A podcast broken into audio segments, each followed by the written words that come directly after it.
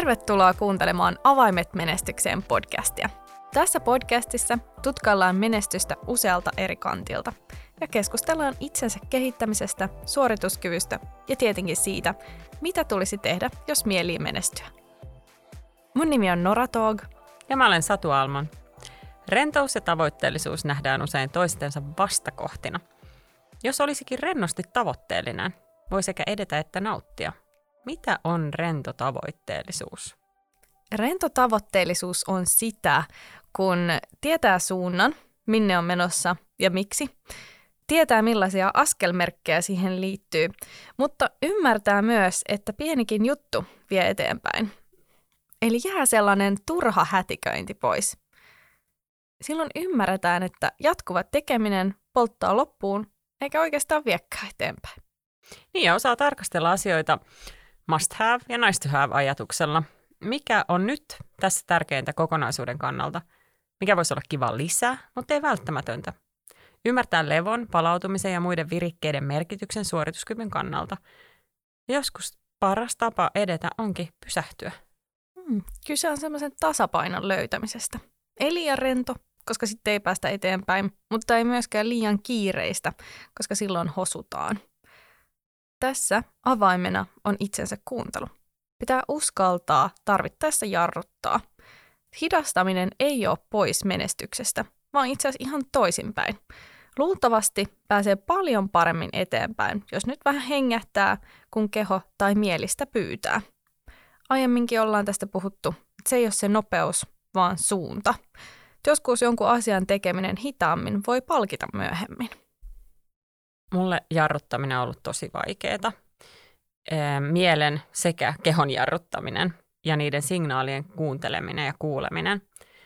Etsin ennen aina oikoteita, että miten mä pääsisin vielä nopeammin perille, joko ihan fyysisesti johonkin paikkaan tai sitten sinne tavoitteeseen.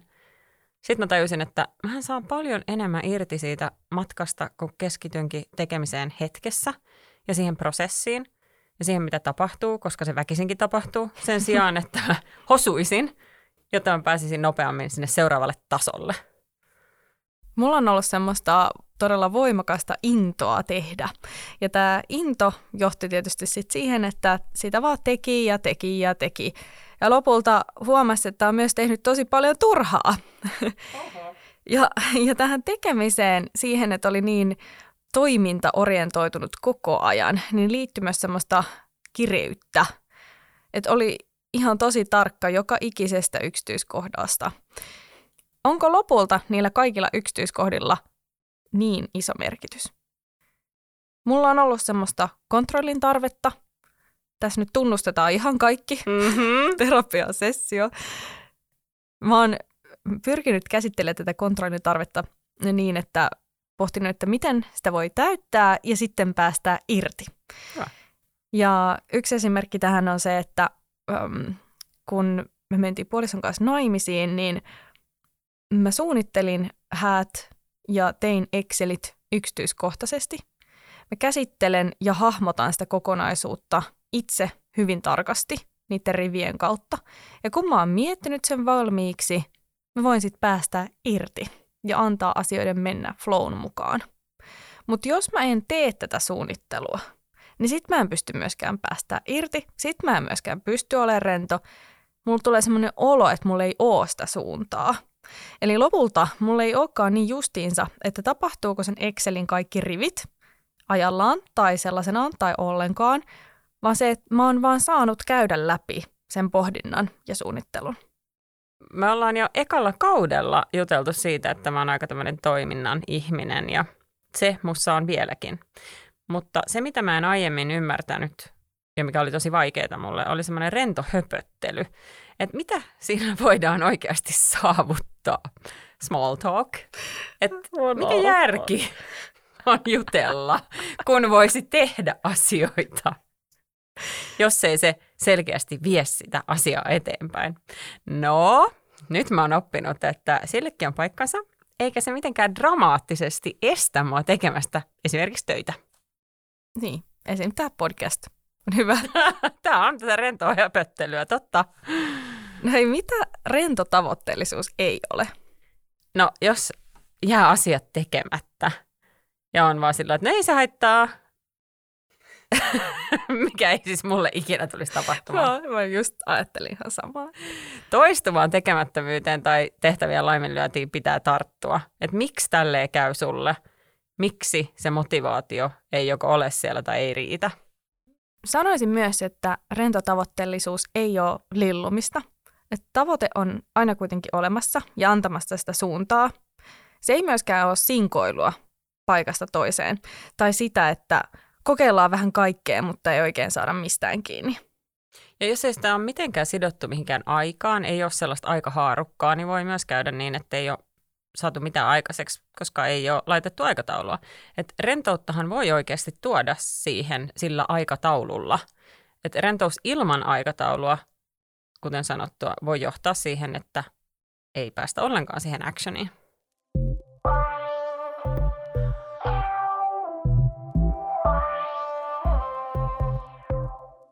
Jos mä nyt yhden neuvon annan, niin se olisi yllättävä.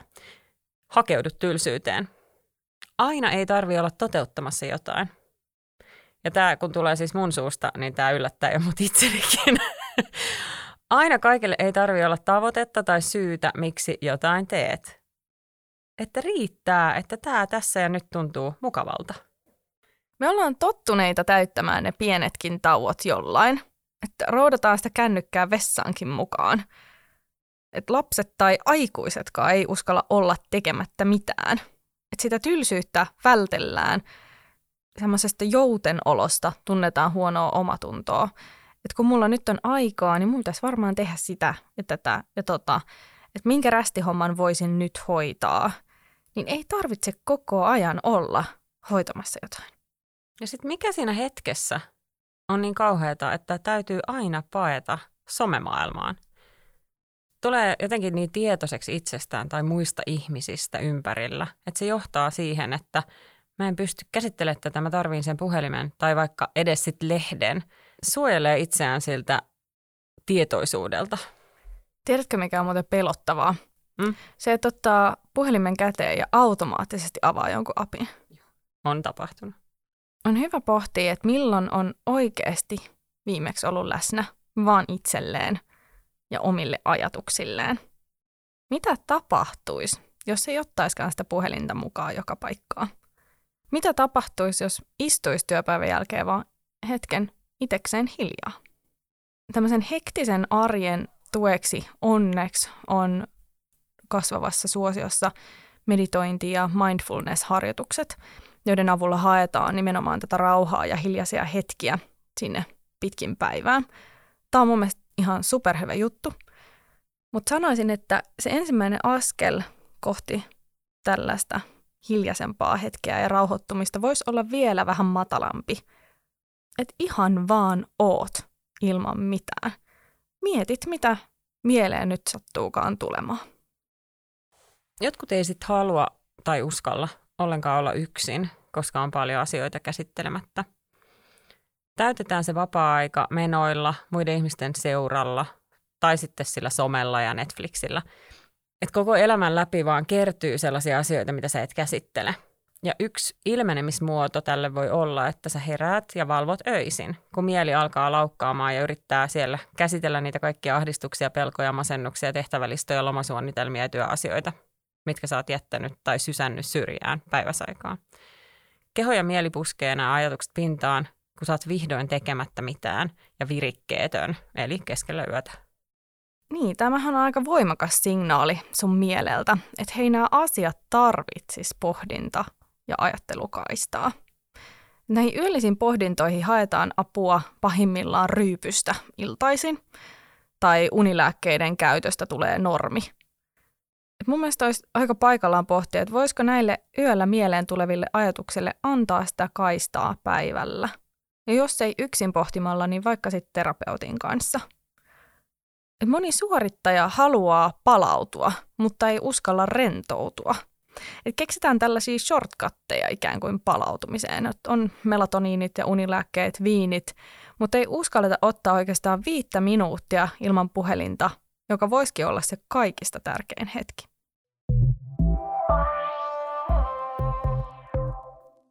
No mitä kuuluu sun kehon mieliyhteydelle? Ootko miettinyt? Pätkiikö vai onko linjat kunnossa? Mitä kehomieliyhteys arjessa voisi olla?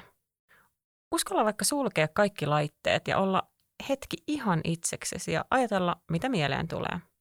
Tarkkaile, mitä silloin tapahtuu ja mitkä asiat nousee pintaan. Mitä sun mieli yrittää sulle kertoa? Millaisia tuntemuksia tulee sun kehoon? Mitä se kroppa yrittää kertoa? Mä sanoisin, että jokaiselle meistä tekisi hyvää kokeilla välillä liikkua ihan ilman suoritustarvetta. Eli liikkuisi kuunnellen omaa mieltä ja kehoa. Mikä tuntuisi tänään hyvältä? Kokeiltaisiin lopettaa se semmoinen liikunnan arvottaminen, eli onko tämä hyvä vai huono treeni. Keskittyisi vaan siihen, että, että sain liikettä.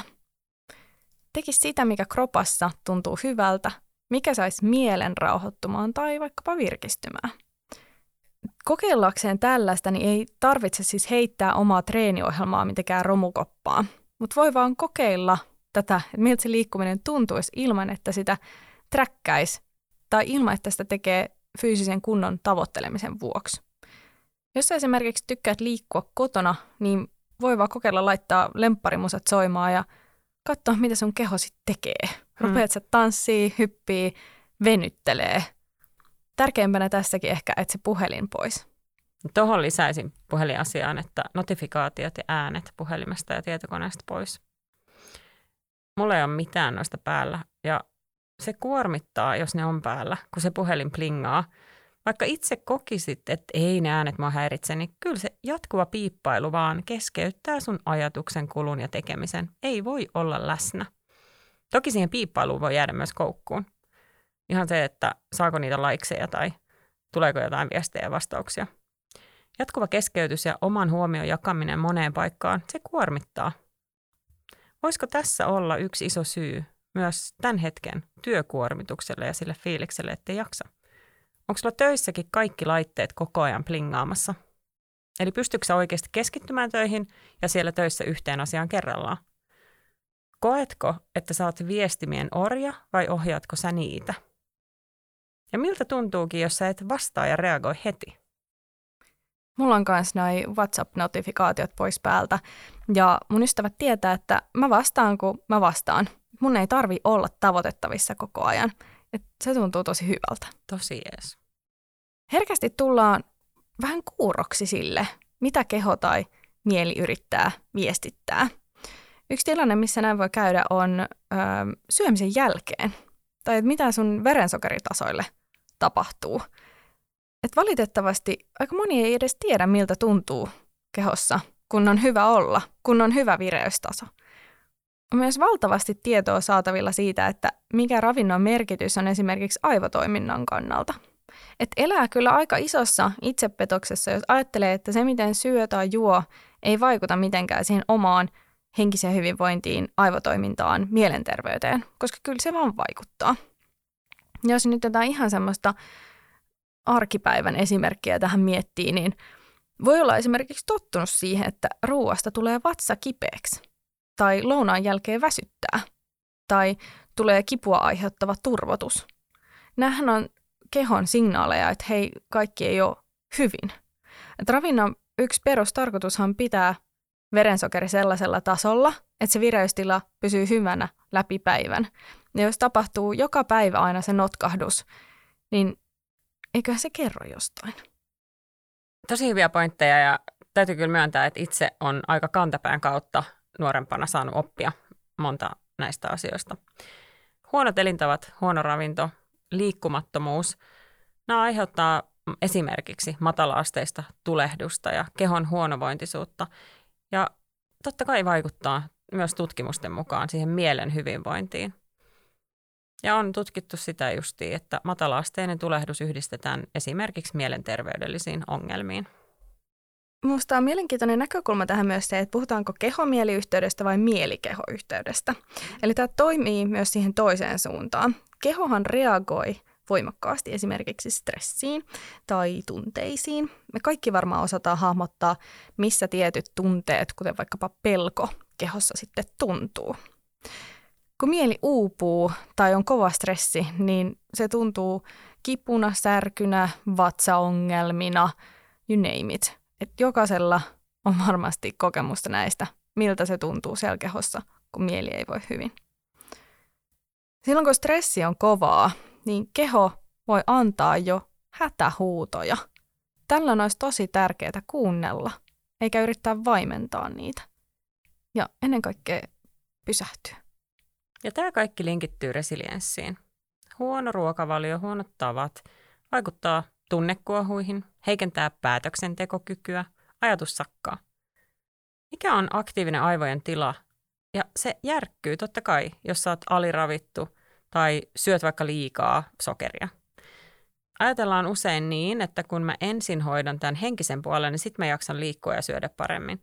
Mutta sitten taas, jos huonot elintavat tutkitusti vie henkistä hyvinvointiakin huonoon suuntaan, niin voisiko sen kehon hyvinvoinnin ottaa jo aiemmin huomioon? Mä mainitsin tuosta liikunnasta aikaisemmin ja haluan itse asiassa siihen lisätä vielä tämmöisen pikkujutun, että jo ihan pienikin liikunnan harrastaminen kohentaa mielialaa.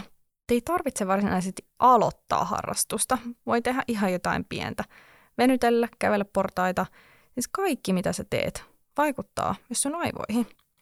Samoin se tekemättömyys vaikuttaa. Jos vaan uskaltaa ja haluaa kuunnella, niin se mieli antaa kyllä koko ajan palautetta tästä liikunnasta. No miten keho-mieliyhteys liittyy menestykseen? Hyvässä tasapainossa me saadaan itsestämme paras potentiaali esiin. Me ollaan motivoituneempia sekä kyvykkäämpiä tekemään asioita päästäksemme meidän tavoitteisiin. Jos sä jatkuvasti jätät nämä kehon signaalit huomioimatta, niin ne johtaa usein myöhemmin isompiin ongelmiin. Keho ja mieleen liittyvät terveysongelmat, jotka alkaa pienestä, niin voi johtaa jopa sairauskohtaukseen. Entä stressi? Tunnistatko sä hyvän ja huonon stressin eron? Ja milloin jarruttaa, kun on kova stressi päällä? No kaiken A ja Ohan tässä on, että sä opit tuntemaan itsesi paremmin ja tuut sit sitä kautta onnistumaan. Mitä paremmin tunnet itsesi, sitä paremmin pystyt johtamaan itseäsi. Tarkastelemalla tätä keho-mieliyhteyttä voit siis päästä huippusuorituksiin.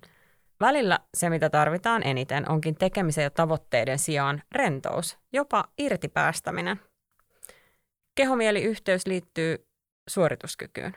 Kun sä voit hyvin, sä teet asioita kehoa ja mieltä kuunnellen ja ylläpidät sitä hyvää suorituskykyä. Sä rakennat pohjan, joka kestää ja kannattelee, vaikka tulisi vaikeampia aikoja. Ja hei, tämä olikin kolmannen kauden päätösjakso. Miten Nora, sä tiivistäisit tämän kauden highlightit? Mikä on jäänyt parhaiten mieleen? No tässä on ollut monta hyvää keskustelua jälleen. Jos on ihan pakko yrittää jotenkin tiivistää, niin ehkä mä sanoisin, että menestys on isolta osin kiinni siitä, mitä meidän pään sisällä tapahtuu. Miten me suhtaudutaan asioihin, miten me puhutaan itsellemme, miten me päästään irti rajoittavista ajatusmalleista, jotka on menestyksen esteenä. Mutta isoin highlight oli kyllä mun mielestä toi unelmointiin liittyvä jakso ja tämä sun hevosten hoitojuttu. Oo. Mm. No mä sanoisin tiivistelmänä, että jatkuva juokseminen ja tekeminen ei ole se, mikä takaa menestyksen. Ja se on mulle itsellekin ollut tärkeä oppi. Kyse on paljon enemmän hetkessä elämisestä ja itse tutkiskelusta kuin moni osaakaan edes ajatella. Voi olla rento, vaikka onkin tavoitteellinen. Ja voi ottaa iisistikin ja silti menestyä. Toivottavasti sä oot nauttinut tästä kaudesta vähintään yhtä paljon kuin me. Olisi tosi kiva kuulla, mitä sulle jäi päällimmäisenä mieleen, tai jos sulla on jotain toiveita jatkoa ajatellen. Laita hei meille ihmeessä viestiä Instagramin kautta. Löydät meidät, kun haet Menestyspodcast. Kiitos kun kuuntelit ja palataan asiaan. Moikka! Moikka!